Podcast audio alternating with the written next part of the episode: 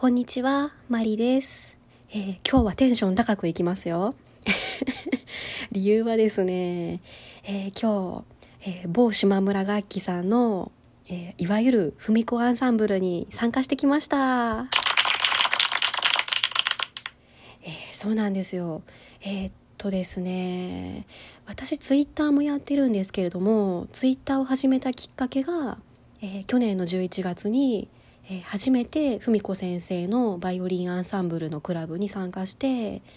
でその人とバイオリンを合わせて弾くっていうのがすごい面白かったので、あのツイッターでバイオリン用のアカウントを作って、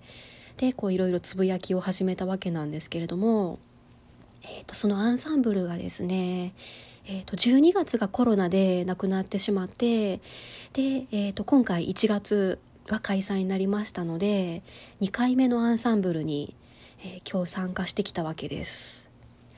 えー、っとですね、まあ、去年のじゅういちがつは違う楽曲だったんですけれども、にせんにじゅういちねんに入ってから曲がガラッと変わりましてですね、えー、っと全部よんきょくとも全部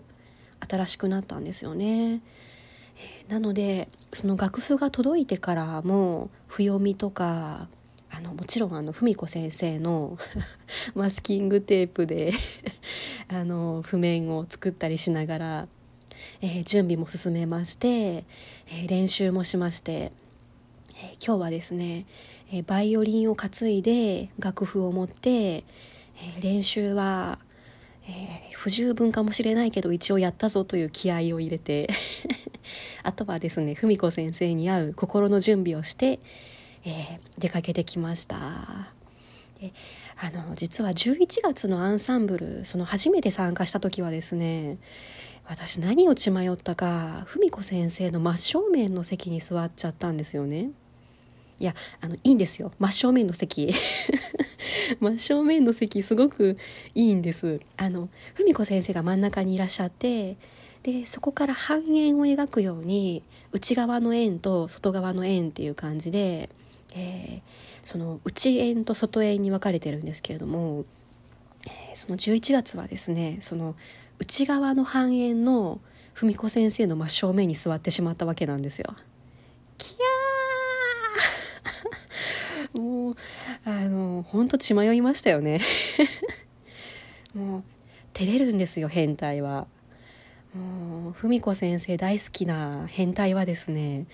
もう照れて照れてもう前が向けなくてですね、もうあの全然覚えてないぐらい緊張したのだけ覚えてます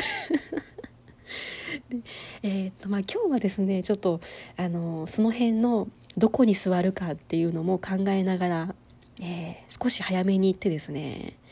えー、外縁の真正面に座りましたやっぱり真正面でえー、っとですね、まあ、そのよんきょくあるうちの楽曲が全部新しくなったっていう話をさっきしたんですけれども、えー、っとそのメインで弾く曲とは別に、えー、っと音階練習みたいな基本セットとかもあるんですね。でじゅういちがつの時はそのいっきょくめからろっきょくめのえー、全ろっきょくを順番に弾いたんですけれども、えー、今日はですね多分初めて参加した方が多かったからかもしれないんですけれども、そのいちばんとにばんとごばんっていう感じで、あのー、順番に行くと思っていた私はあれっていう感じになりましてあ、なんかそんな日もあるんだなっていう感じで、あのー、結構新鮮でしたね。あの比較対象がじゅういちがつしかないので、あじゅういちがつはこんなかったのにこんな日もあるんだなっていう感じで、うーんなんかこう学ぶことが多かったなっていう印象です。で、えー、とメインの曲の方なんですけれども、えー、とそのパートを選ぶんですね。その簡単な方のパートとか難しい方のパートっていう風にあの分かれてまして、で好きな方を選んでいいっていうことになってるんですね。であの一言で言うと無茶しなくてよかったなっていう感想ですあの私まだ、えー、バイオリンを始めていちねんさんかげつぐらいなんですけれども、そのファーストポジションしか弾けないんですね。で、まあ、あのあんまり高い音になるとその指をどこに置いていいかわからないとか、やっぱりその弾けない部分があるので、あのまあ、あの一番弾きやすいパートとか簡単なパートっていうのを選んで練習していったんですけれども、いや本当に無茶しなくてよかったですもう今日はあのまだ少しは自信を持って弾けたかなと思います。で、まあ、これからセカンドポジションとかあの勉強していったら、それこそもっと難しいパート、あの高い音が出てくるパートとか難しい方にも挑戦していきたいなと思ってます。で、まあ、ちょっとここからは反省なんですが、えー、私が今日ダメだったところ、えー、まあ音程がグダグダなのはいつものことなので、もうそれはダメで当たり前なんですけれども、そのよんきょくあるうちのいっきょくでですね、あのーまあ、途中で楽譜を見失っちゃったんですね。あの繰り返しの多い曲で、その戻った後違うところを見てまして、自分が弾くところを見失ってしまったわけなんですけれども、えその見失ったまま追いついたつもりで弾いていたら、どうも私一小節早く弾いていたみたいで、いやなんかおかしいなと思って止まったら気がついたんですよ。ああ私やっぱり早かったと思ってでまた今日あの私の両サイドに座っていた方がですね、その今回から初めてアンサンブルに参加するっていうあの本当に今日初めましての方だったんですね。その私が間違えてしまったので惑わせてしまったかもしれないなと思って、いや本当すいませんでした。あのここで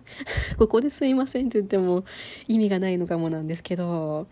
やっぱりみんなで弾くことっていうのはそこが怖いですよね。その誰か一人が間違えたらつられちゃうっていう、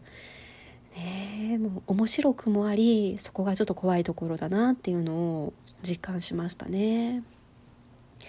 で、あとそのアンサンブルに参加してみてみんなで弾くようになったことで気づいた自分の癖っていうのもあるんですね。そのアンサンブルに参加すると爆音で伴奏が流れてまして、で、えーと、文子先生含めてきゅうにんで弾いてるので、やっぱりその皆さんのバイオリンの音っていうのもあのすごい音量で入ってくるんですよね。で、多分自分の音をしっかり聴こうとしてその右手の弓にすごい力が入るっていう癖が私はどうもあるみたいです。今日弾いていて、どうもアー線と A 線がなんかギギギって言ってるなと思って、まあ、弾き始めてから気になってたんですけれども、あのあえてちょっと力を抜くようにしたら割とマシになってくれたりしたので、うーんどうなんですかね。そのみんなの前で弾く、みんなの前でというか、そのみんなと合わせて弾くっていう緊張もあったからか、どうもそのうーん私右手筋肉すごいついてるので力任せに弾いてしまったのかなと思ってます。あであのちょっとだけ言い訳をすると先週毛替えをしたばっかりの弓を使ってまして、ちょっと松ヤニを塗りすぎた感はあったので、まあそのせいそれももしかしたらちょっとあるのかなと、あのちょっと言い訳もしてみるんですがまあでも多分違いますよね。緊張だろうなと思います。あのレッスンではこれは気づけなかったことなので、そのみんなで弾くことであの自分について新しい気づきがあるっていうのもすごく面白いなと思ってます。で、えー、っと残りさんぷんになったところで、えー、今から変態ぶりを発揮していこうと思うんですが、え何の変態ぶりかって、もちろん文子先生に対する変態ぶりですえ, えー、っとですね変態ぶり一つ目なんですが、あのさっき言ったように私今日はですね、えー、外側の半円の方なんですけど文子先生の真正面の席に座ってたんですね。でえー、っとですねそうすると楽譜を見ていても、その楽譜の上の方、要はあの視界にですね文子先生が見えるんですね。であの文子先生が同じパートを弾いてくださってる時にですね、その弓のアップダウンがですね、まあ、見えるんですよね。で、その文子先生と同じパートを弾いて弓のアップダウンが自分と合っているのを 見, 見るとあ、私ちゃんと弾けてるってなって、まあ、その楽譜にここはアップここはダウンって書いてあるので、あの指示通りに弾いて当たり前なんですけど、その自分がちゃんと弾けてる、文子先生と同じように弾けてるっていうのが